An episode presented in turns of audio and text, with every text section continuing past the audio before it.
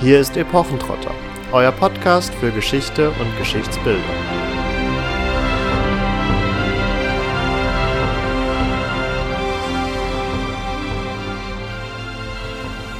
Vereist im Hafen lag erzbeschlagen das Flutross des Fürsten zur Fahrt bereit. Und es legten die Mannen den lieben König, den Brecher der Ringe an Bord des Schiffes beim Maste nieder. Gar manches Kleinod und funkelnder Schmuck ward fernhergebracht. Nie hört ich schöner ein Schiff ausrüsten mit Kriegswaffen und Kampfesgewändern, mit Hieber und Harnisch. Dem Helden im Schoß lag edles Gestein, das hinaus mit ihm in der Flutbereich fahren sollte. Damit hallo und herzlich willkommen zu einer neuen Folge Epochentrotter. Katharina hat euch begrüßt mit einem Auszug aus dem Beowulf. Beowulf, ein Epos des Frühmittelalters, das heute nicht ausschließlich im Fokus stehen soll, sondern wir werden uns beschäftigen mit einer neuen Netflix-Produktion, nämlich Die Ausgrabung zu Deutsch, und dem damit verbundenen historischen Hintergrund, der hier vor allem im Fokus stehen soll. Es handelt nämlich von der Ausgrabung Sutton Hoo im Südosten Englands, einem der bedeutendsten Fundplätze englischer Geschichte, wo ein äußerst imposantes Schiffsgrab gefunden wurde. Diese Ausgrabung wird eben auch in diesem Netflix-Film thematisiert und vorweg schieben möchte ich auf jeden Fall schon mal, dass es mich als Historiker und auch Archäologen sehr freut, dass hier mal nicht in Indiana Jones oder Tomb Raider Manier Archäolo Archäologie dargestellt wird, sondern tatsächlich das etwas härtere Handwerk dahinter gezeigt wird.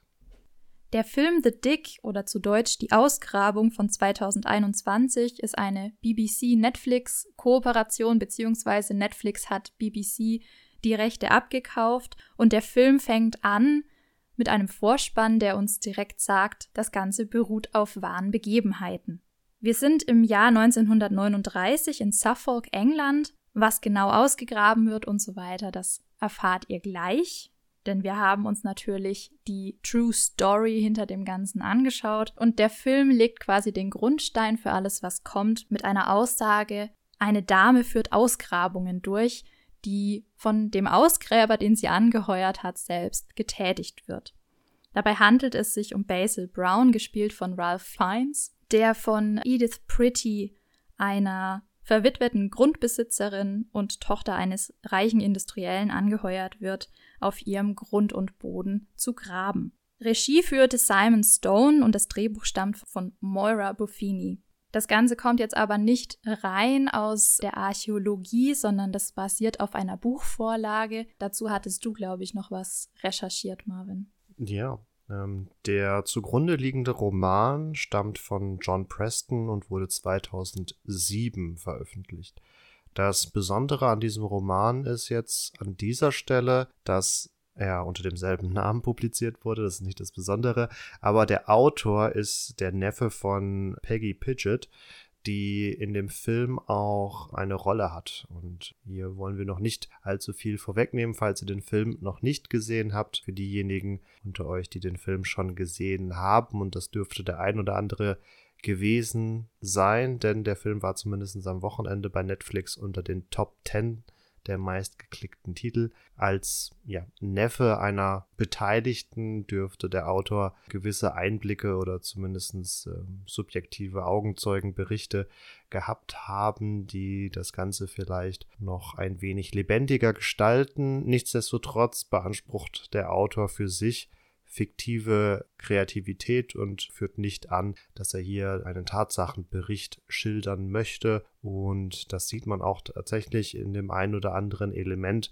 was hier geändert wurde. Unter anderem, dass beispielsweise ein Vetter der schon genannten Edith Pretty, also der Auftraggeberin dieser Grabung, hinzugedichtet wird, um noch eine Love Story auch unterzubringen. Diesen Herrn gab es eigentlich nicht und die Fotografien der Grabung sind daher nicht von ihm produziert oder gemacht worden, sondern stattdessen von zwei Lehrerinnen aus der Umgebung sowie einem Archäologen. Also zurzeit kursieren ja gerade dann auf den sozialen Medien einige der historischen Fotografien und auch Filmaufnahmen, die in diesem Kontext gemacht worden sind und die Figur, die diese Rolle im Buch und auch in den im Film übernimmt, hat es dann tatsächlich nicht gemacht, sondern da wurde die Autorenschaft ein wenig geändert.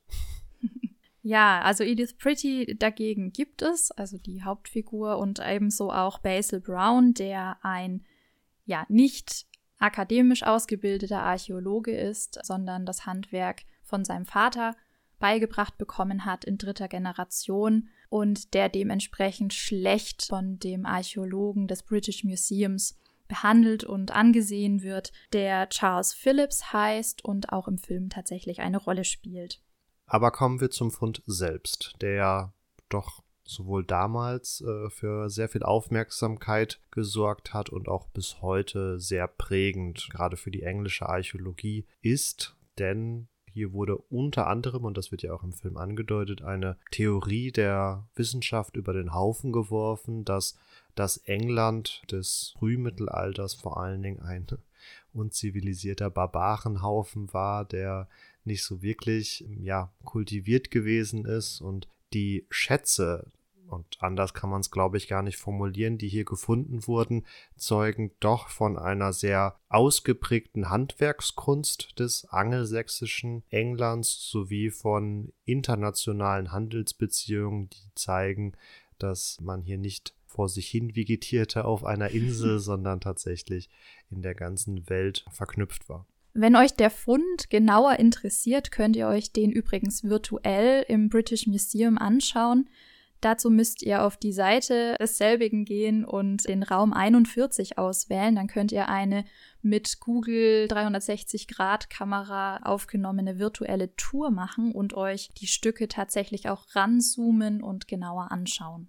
Was im Juli 1939 so Besonderes gefunden wurde, ist eben ein 27 Meter langes Schiff beziehungsweise der Abdruck dieses Schiffs im Sand und ein ganzer Haufen von Eisen, Nägeln und Nieten, die das mal zusammengehalten haben. Darin dann außerdem eine wahrscheinlich Grabkammer, in der wohl auch mal menschliche Überreste gelegen haben. Warum sage ich das so? Weil man diese nicht gefunden hat, aber eine entsprechende geformte Fehlstelle, wo man eben annehmen kann, ähm, genauso wie aufgrund von der Bodenzusammensetzung, dass es da mal ja, ein Skelett oder menschliche Überreste gegeben hat und denen dann eben ein Schatz beigegeben wurde, der drumherum angeordnet war, bestehend aus einem Helm, der so das Herzstück bildet, aber auch einem zweischneidigen Schwert und ganz vielen anderen wertvollen Schmuckgegenständen, Trinkhörnern und so weiter, die eben hier zutage gefördert wurden. Ja, der äußerst säurehaltige Boden hier in der Region hat dazu geführt, dass der Leichnam komplett verwest ist und entsprechend nur äh, die von Katharina schon angesprochenen ja, Bodenproben darauf hingedeutet haben, dass hier womöglich mal biologische Substanzen, um es mal ganz arge runterzubrechen, gelagert haben. Und das ist auch tatsächlich, finde ich, das Spannende hier an dem Fund, dass nur der Abdruck wirklich im Sand oder ja, Sandverformungen des Schiffes gefunden wurden. Im Englischen spricht man hier auch von einem Ghost Ship, also äh, dass mehr oder weniger nur noch so der Geist im Sand sich wiederfindet. Anders beispielsweise haben wir das dann in Norwegen, beispielsweise bei dem Schiffsfund von äh, Oseberg, was ja vermutlich dem einen oder anderen bekannt sein dürfte, sei es aus einem Skandinavienurlaub oder aus der ein oder anderen Dokumentation, wo immer sehr ausführlich darüber berichtet wird, wie aufwendig es ist, archäologisch entdecktes Holz langfristig zu konservieren. Bei diesem Oseberg-Fund sind wir aber auch schon ein, zwei Jahrhunderte später, also hier eines der früheren Schiffsgräber, das aber auch nicht vollkommen für sich allein steht. Also wir haben zum einen in Ostschweden noch zwei weitere bekannte Gräber, also vor allen Dingen zwei bekanntere äh, Schiffsgräber, einmal das Grab von Wendel und einmal das Grab von Walsgerde, wo jeweils auch sowohl in dem jeweiligen Grab als auch in der näheren Umgebung äußerst imposante Helmfragmente unter anderem gefunden wurden. Ja, Helmfragmente, die mich persönlich, muss ich ganz ehrlich gestehen, sehr äh, ansprechen und vielleicht irgendwann mal dazu führen werden, dass ich, obwohl ich nicht in dieser Zeit unterwegs bin, mir entsprechenden Helm oder eine Replik zumindest davon zulegen werde. Gut zu wissen. Der Keller ist voll. Nichtsdestotrotz, also wir haben ja hier in Sutton Hoo auch entsprechend einen äußerst prunkvoll gearbeiteten Helm und auch in der näheren Umgebung, also wir sind jetzt wieder im englischen Raum, haben wir auch weitere Schiffsgräber, die hier im Nachgang noch gefunden wurden, sodass man schon davon sprechen kann, dass zum einen eine gewisse kulturelle Beziehung zum skandinavischen Raum bestand und sich durch diese Form der Bestattung auch ein ja paganes, heidnisches Statement letztendlich überliefert hat. Wir sind nämlich hier im 6. bis 7. Jahrhundert angelsächsischer Geschichte wo in Teilen die Christianisierung Englands schon sehr vorangeschritten war und aber scheinbar einige Regionen beziehungsweise vor allem einige Fürsten das Bedürfnis scheinbar hatten, beziehungsweise zunächst einmal dem in Anführungsstrichen alten Glauben noch äh, sich zugehörig fühlten, aber auch dann dieses Bedürfnis hatten, ihren paganen Kult, ihren paganen Glauben durch ein solch imposantes Begräbnis nochmal zum Ausdruck zu bringen.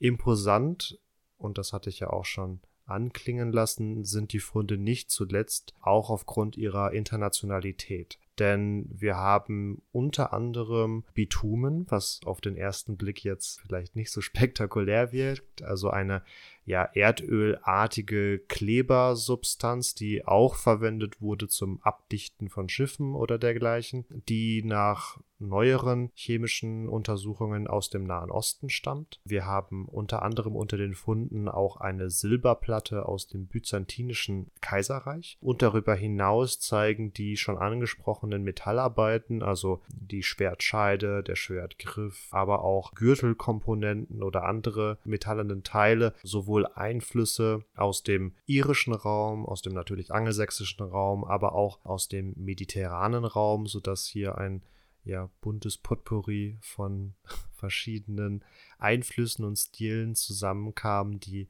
eine gewisse Weltgewandtheit des Herrschers auch zum Ausdruck bringen können.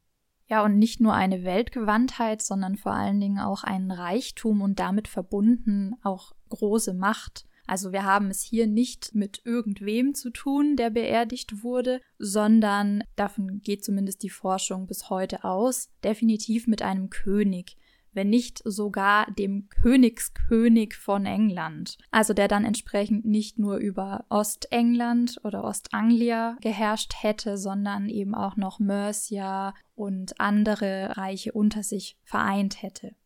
Man geht hier schon sehr lange davon aus, dass es sich um Redwald handelt, einen angelsächsischen König, der von 599 bis 624 geherrscht haben soll. Das ähm, wiederum wissen wir aus einer angelsächsischen Quelle von dem Benediktinermönch Beda, der an der Schwelle des 7. zum 8. Jahrhundert geschrieben hat und eben auch sich zu Redwald äußert.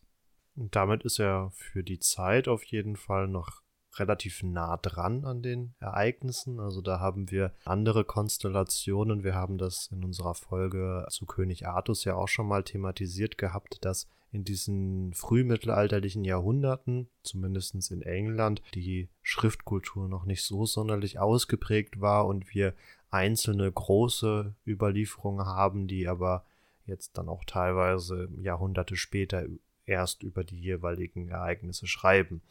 Ähm, also in dem Fall schon mal was Besonderes und dieser Redwald aus der Dynastie der Wuffinger oder Wuffinger ähm, ist damit auch der erste wirklich historisch sicher belegte König von Ostanglien. Auch sein Großvater, der Wuffer, also der Dynastiegründer, ist schon fast eher im Reich der Legenden zu verorten. Also auf den wird sich zwar zurückbezogen, aber so wirklich historisch greifbar wird er noch nicht. Wie Katharina schon angesprochen hat, dieser Red Wald übernimmt dann ungefähr an der Schwelle zum, vom 6. zum 7. Jahrhundert die Herrschaft in Ostanglien. Zu Beginn seiner Herrschaft unterstand er wohl auch zunächst einmal der Oberherrschaft des Bradwalder Ethelbert von Kent. Geiler Name. Bradwalder kann man in gewisser Weise vielleicht mit weithin herrschender übersetzen. Also ist es nicht nur ein König, sondern ist es nochmal eine Art ja, Sondertitel. Also wenn ihr euch auch eine Karte Englands anschaut aus dieser Zeit, fällt auf, dass diese in Anführungsstrichen Königreiche, die da immer genannt werden, zum Teil deckungsgleich oder halbwegs deckungsgleich mit späteren Herzogtümern sind und man entsprechend hier vielleicht eher von Kleinkönigreichen sprechen könnte, um jetzt nicht die Vorstellung gerade für den modernen Betrachter aufkommen zu lassen, dass hier ja, riesige Imperien gegeneinander standen, sondern das waren wirklich nur in Anführungsstrichen kleinere Territorien, die da zusammengefasst wurden. Dieser Ethelbert von Kent hat auch unseren Red Wald, der möglicherweise eben in Sutton Hoo beerdigt worden ist, zum christlichen Glauben gedrängt, jedenfalls so die Überlieferung. Redwald scheint das auch in Anführungsstrichen angenommen zu haben, aber sich immer so das Hintertürchen offen gelassen zu haben, denn die Überlieferung ist, in seinem Tempel soll es zwei Altäre gegeben haben, einen für den neuen christlichen Gott und einen für die alten paganen Götter. Und vor diesem Hintergrund, den uns die Geschichtsschreibung überliefert hat, dass Redwald durchaus noch einen Hang zum ja, alten Paganenglauben hat, wird auch hier in der Forschung es so gesehen, dass es dadurch in gewisser Art und Weise wahrscheinlicher wird, dass er möglicherweise in Sutton Hoo beerdigt worden ist, weil eben, wie ich schon vorhin mal erwähnt hatte, durch dieses imposante Schiffsgrab doch noch ein deutliches Statement gesetzt wird, dass man sich eher dem alten Glauben zugehörig fühlt. Darüber hinaus lässt sich zu Redwald noch sagen, dass er, nachdem er ungefähr an der Wende vom 6. zum 7. Jahrhundert die Herrschaft in Ostanglia angetreten hat, er sich um ungefähr 616, also so circa 15 bis 20 Jahre nach Herrschaftsantritt, durchgesetzt hat in England. Also wir haben in England dieser Zeit die sogenannte Heptarchie, also eine Herrschaft der sieben Kleinkönigreiche, zu denen unter anderem auch äh, Wessex, Sussex, das schon erwähnte Kent, Ostanglien, wo Redwald eben herrscht, Essex, Mercia und Northumbria verortet werden. Da muss man aber dazu sagen, das ist ein relativ geläufiges Geschichtsbild, was vielleicht dem einen oder anderen auch schon begegnet ist. Es ist aber eine recht vereinfachte Darstellung, da andere Kleinkönigreiche, wie beispielsweise jenes von Lindsay oder das von Wise, komplett unterschlagen werden und ja, hier eine sehr englisch zentrierte Sicht ist. Also wir haben gerade im heutigen Schottland, in Wales und auch in Irland noch weitere Kleinkönigreiche, die da immer so ein wenig unterschlagen werden. Jedenfalls unserem Redwald gelingt es jetzt, sich durchzusetzen und ja, diese Königreiche nicht zu vereinen, wie es vielleicht in Artus-Legenden oder dergleichen überliefert wird, ähm, aber zumindest eine Hegemonie auszuprägen, also eine Vorherrschaft. Er wird mehr oder weniger der tonangebende Herrscher in diesem Machtgefüge und das ist auch dann wiederum ein Grund, warum angenommen wird, dass er möglicherweise in Sutton Hoo beerdigt worden ist, weil seine Grabausstattung nicht nur von einem Herrscher, einem kleinen bis mittleren Fürsten zeugt, sondern wirklich ja top-notch der Zeit war und heutzutage mit keine Ahnung, drei Lamborghinis und keine Ahnung, was zu vergleichen wäre. Also wirklich. Ja, vermutlich sogar mehr. Ja, vermutlich sogar mehr, genau.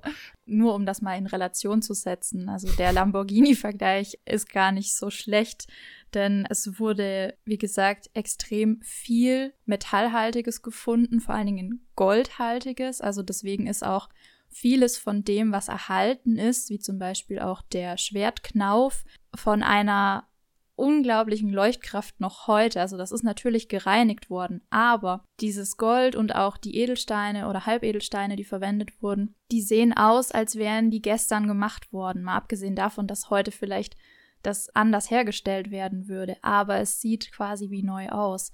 Und dagegen ist halt das, was aus Eisen war, ausgefasert durch den Oxidationsprozess und ja, durch den Rost äh, natürlich auch nur noch in seltsamer Gestalt letztendlich erhalten. Also Eisennägel zum Beispiel, die sind dann einfach nur noch Klumpen letztendlich, wo man aber aus der Erfahrung eben rauslesen kann, dass es sich um Nägel handelt. Und genauso ist es dann auch bei der Form von einem Schwert oder dergleichen. Und diese goldene Gürtelschnalle jetzt, die ich hinaus möchte, die wiegt über 400 Gramm.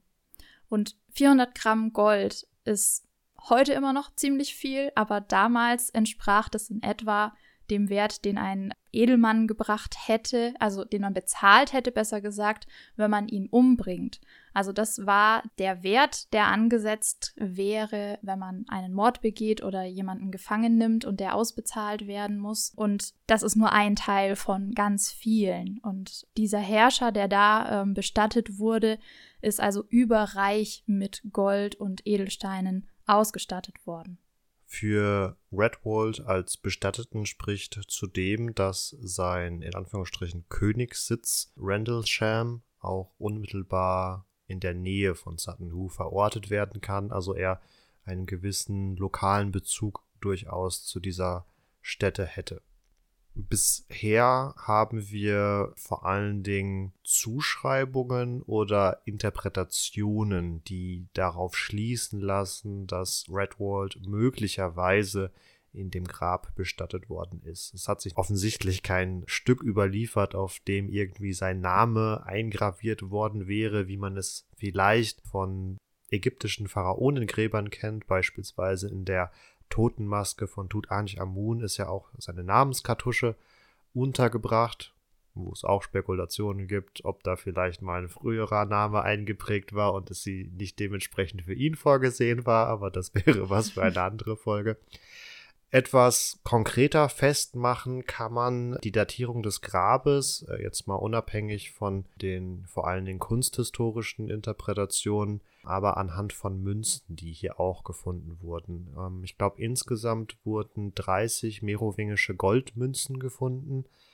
Kurz nochmal zur Erinnerung, die Merowinger sind oder waren besser das älteste Königsgeschlecht der Franken, also so gesehen im heutigen Frankreich, vom 5. Jahrhundert bis ins Jahr 751, wo sie von den Karolingern, einer anderen Dynastie, abgelöst worden sind. Und aus dieser Karolinger-Dynastie ist dann ja auch unter anderem der doch sehr bekannte Karl der Große hervorgegangen.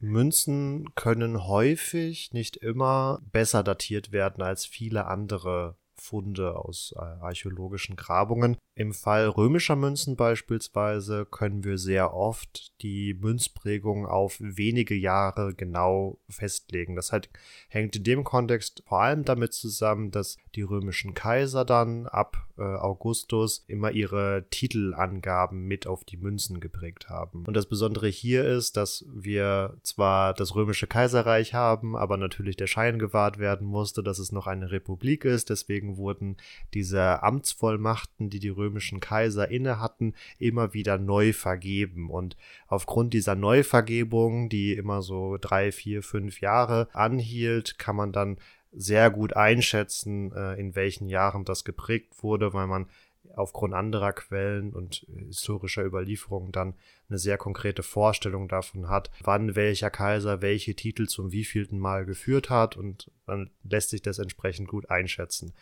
Wir haben bei Münzen aber immer das Problem, dass dadurch nur ein sogenannter Terminus postquem ja, festgehalten werden kann. Das heißt, wir wissen, dass eine Münze nehmen wir mal das Beispiel Varusschlacht, weil es so bekannt ist. Ja. Wir wissen, dass eine Münze beispielsweise im Jahr 8 nach Christus geprägt worden ist. Das heißt, sie kann nicht vorher in den Boden gekommen sein, weil sie noch gar nicht geprägt worden war was wiederum heißt, dass die Funde, die in, in der entsprechenden Schicht gemacht wurden, auch nicht vorher datiert werden können. Das ist zumindest die Idealvorstellung. Es kann natürlich zu Funddurchmischung etc. kommen. Aber das ist so die Grundvorstellung, die man hat.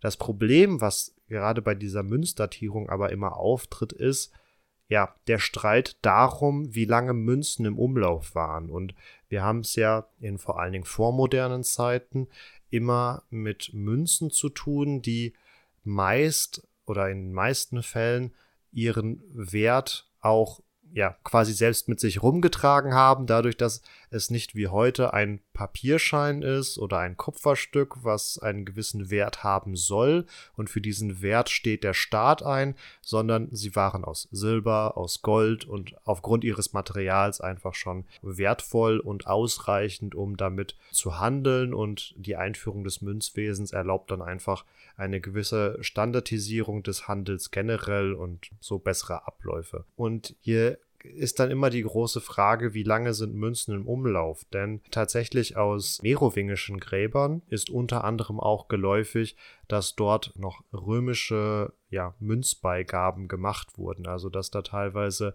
über Jahrhunderte wirklich hinweg die Münzen ja aufgehoben wurden und dann noch als Grabbeigaben dienten. Das ist jetzt für den Alltag nicht anzunehmen. Da ist durchaus anzunehmen, dass Münzen schneller wieder eingeschmolzen wurden oder nicht so lange im Umlauf waren. Und das jetzt hier gerade bei den merowingischen Gräbern, wenn da noch römische Münzen mit ins Grab gekommen sind, natürlich auch nochmal so ein gewisser programmatischer Anspruch dahinter ist, dass man sich in eine Traditionslinie zum Römischen Reich setzt. Wie gesagt, im Alltag ist das vermutlich nicht der Fall gewesen. Lange Rede, kurzer Sinn. Wir haben hier merowingische Münzen, die ungefähr auch auf die Zeitenwende Ende 6., frühes 7. Jahrhundert hindeuten, aber mit einer hundertprozentigen Sicherheit lässt sich natürlich nicht sagen, wann die wirklich dann ins Grab gekommen sind. Also numismatischer Auswertung der Münzfunde, die hier gemacht wurden,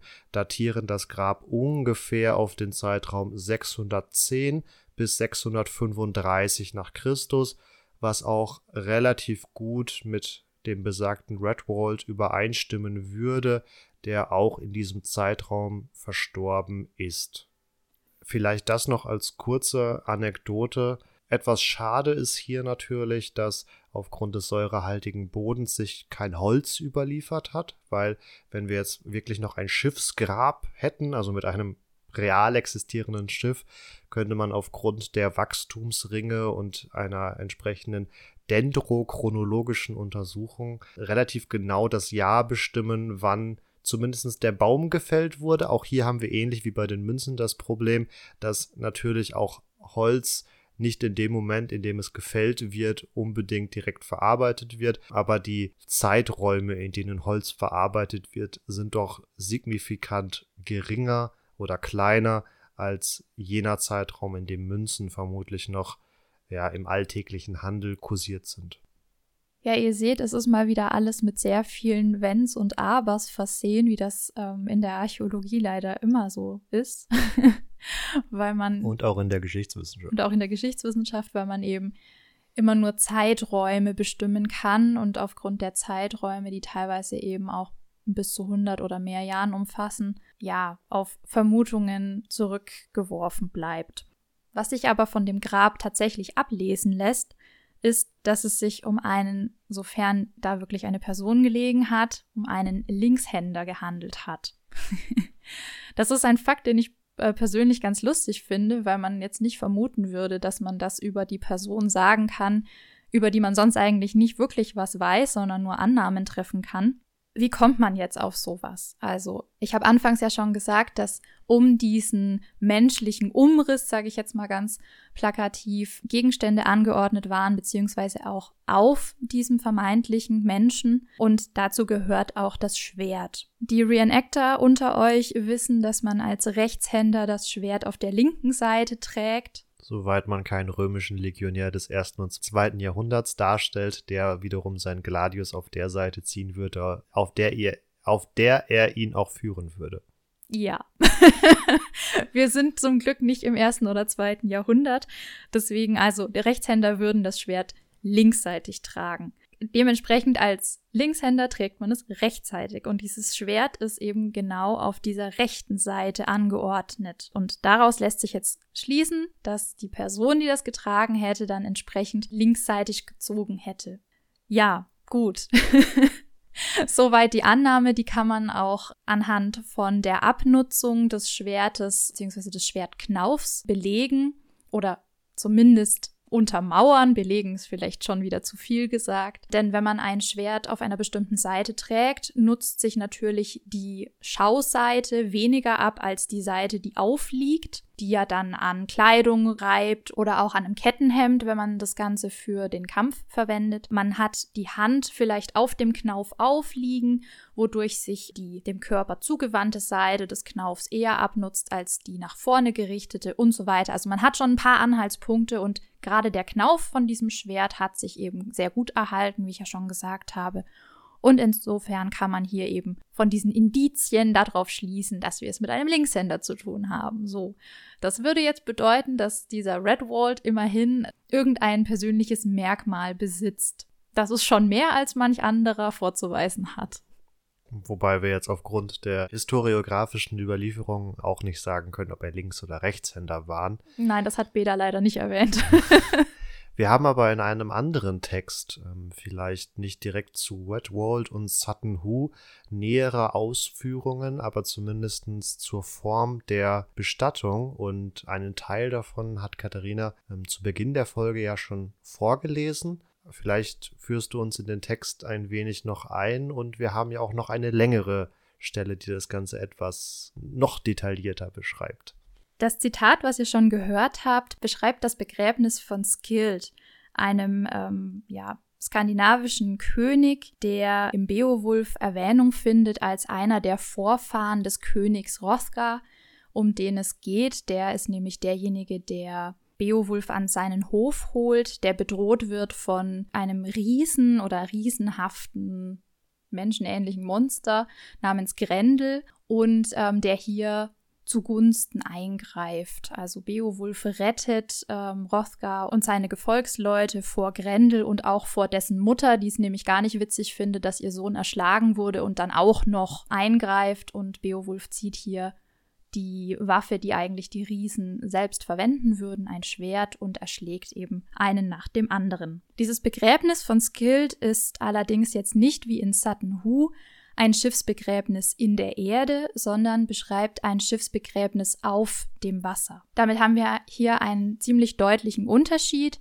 Aber ihr habt gehört, er wird eben nicht einfach nur in dieses Schiff gelegt oder in ein Boot vielleicht hier sogar eher, sondern er wird ganz reich ausgestattet. Also man scheut sich hier nicht, den Toten wirklich alles an Reichtum mitzugeben, was geht, um sie zu ehren und um sie entsprechend auch ins Jenseits zu entlassen.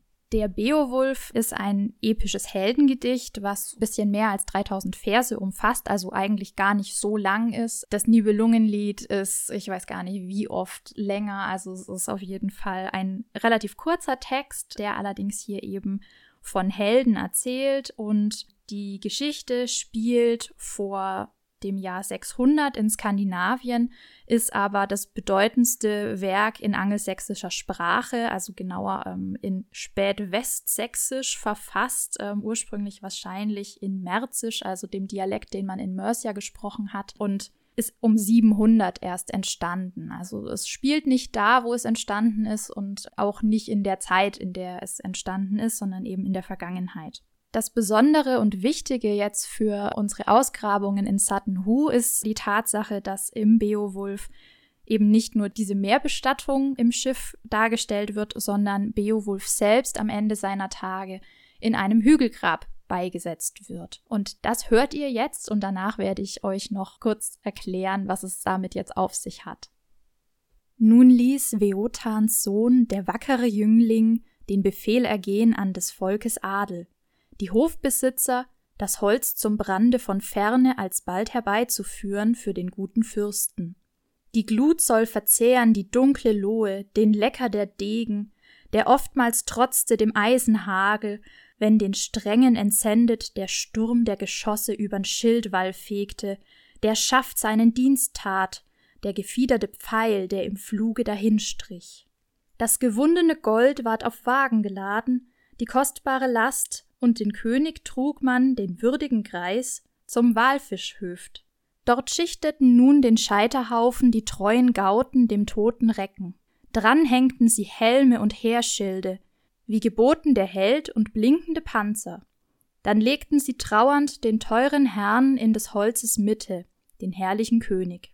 Dann ward von den Männern ein mächtiges Feuer auf dem Berge entfacht, und brauner Qualm vom Klagegeschrei der Krieger begleitet, stieg gekräuselt empor aus der knisternden Lohe in den stillen Äther.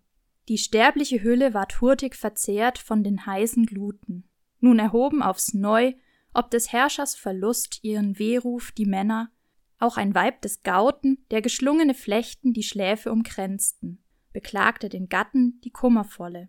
Ihr Schwan es sprach sie, von schweren Zeiten, von Gemetzel und Mord, von mächtiger Feinde, schrecklichem Wüten, von Schmach und Gefängnis. Nun verflog der Rauch in die Fernen des Himmels. Es wölbten nun der Wettermark Leute den Hügel am Abhang. Gar hoch und breit und weithin sichtbar den Wogenfahrern. In der Frist von zehn Tagen war fertig das Werk, des ruhmreichen Mahl. Die Reste des Brandes umschloss der Wall. So schien es würdig den weißen Männern. Das weite Grab nahm auch Ringe und Schmuck und Rüstungen auf, den ganzen Schatz, den gierige Krieger dereinst erbeutet. Die Erde empfing das rote Gold, dort ruht es noch jetzt, so unnütz den Menschen, wie's immer gewesen. Dann umritten den Hügel die rüstigen Helden, der Edlinge zwölf, die nach altem Brauch in Liedern sangen, die Leichenklage und den König priesen. Die kühnen Taten rühmten sie laut und sein ritterlich Wesen in Wort und Spruch sein Wirken ehrend in geziemender Weise. Das ziert den Mann, den geliebten Herrn, durch Lob zu erhöhen, wenn des Todes Hand aus des Leibes Hülle erlöst die Seele. So klagten jammernd die Krieger des Gauten um des Brotherrn Heimgang, die Bankgenossen, der am höchsten stand von den Herrschern der Erde, als gütigster Geber, als gnädigster Fürst, der rastlos bestrebt war, den Ruhm zu mehren. Ja, Beowulf, unser Held, wird in Gautland in einem Hügelgrab oder in einem Grabhügel, ähm, je nachdem, auf einer Klippe begraben, die über das Meer ragt und dadurch können die Seeleute eben von ihren Schiffen aus diesen Hügel sehen und können sich an Beowulf erinnern. Beowulf ist gestorben, weil er sich einem Drachen entgegengestellt hat, der, wie wir das auch aus dem Herrn der Ringe kennen, äh, mit Smaug, also eigentlich aus dem Hobbit, bewacht einen Goldschatz in einer Höhle und von diesem Goldschatz wurde ein Stück entwendet und das veranlasst den Drachen dazu, ähm, auf die Menschen um ihn herum loszugehen Beowulf stellt sich ihm mutig entgegen, ganz alleine, und nur einer seiner Verwandten kommt nach und findet ihn dann schwer verletzt, um nicht zu sagen tödlich verletzt, neben dem toten Drachen. Also er konnte den Drachen besiegen und somit auch den Goldschatz für seine Gefolgsleute sichern. Allerdings hat er dafür mit dem Tod bezahlt. Und das wird jetzt letztendlich äh, mit diesem Hügelgrab geehrt. Und ihr habt gehört, er wird im Vorfeld verbrannt, also es wird ein Scheiterhaufen errichtet, auf den er gelegt wird, wie man das auch aus vielen Filmen kennt, die so ein ja meist keltisches Begräbnis darstellen.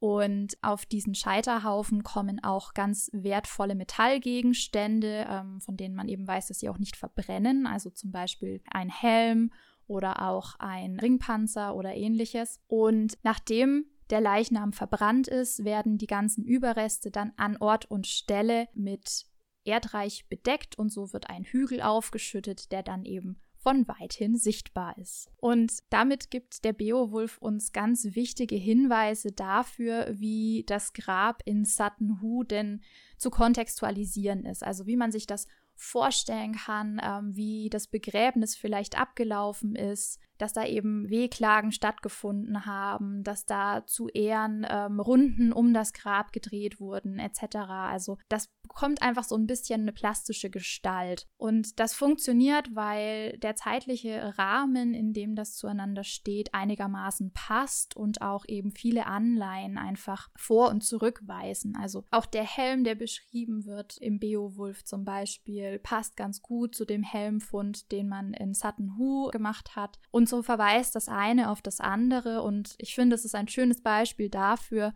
wie Literatur und Archäologie hier gemeinsam ein Bild der Vergangenheit erzeugen können. Hier schließt ein Zitat aus dem Film, finde ich, sehr schön an und bildet gleichzeitig auch den Abschluss unserer heutigen Folge.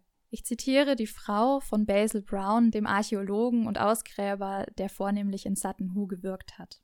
Du sagst immer, ich arbeite nicht für die Vergangenheit oder die Gegenwart, sondern für die Zukunft. Nur so können die nachfolgenden Generationen erkennen, woher sie stammen, die Linie, die sie mit ihren Ahnen verbindet.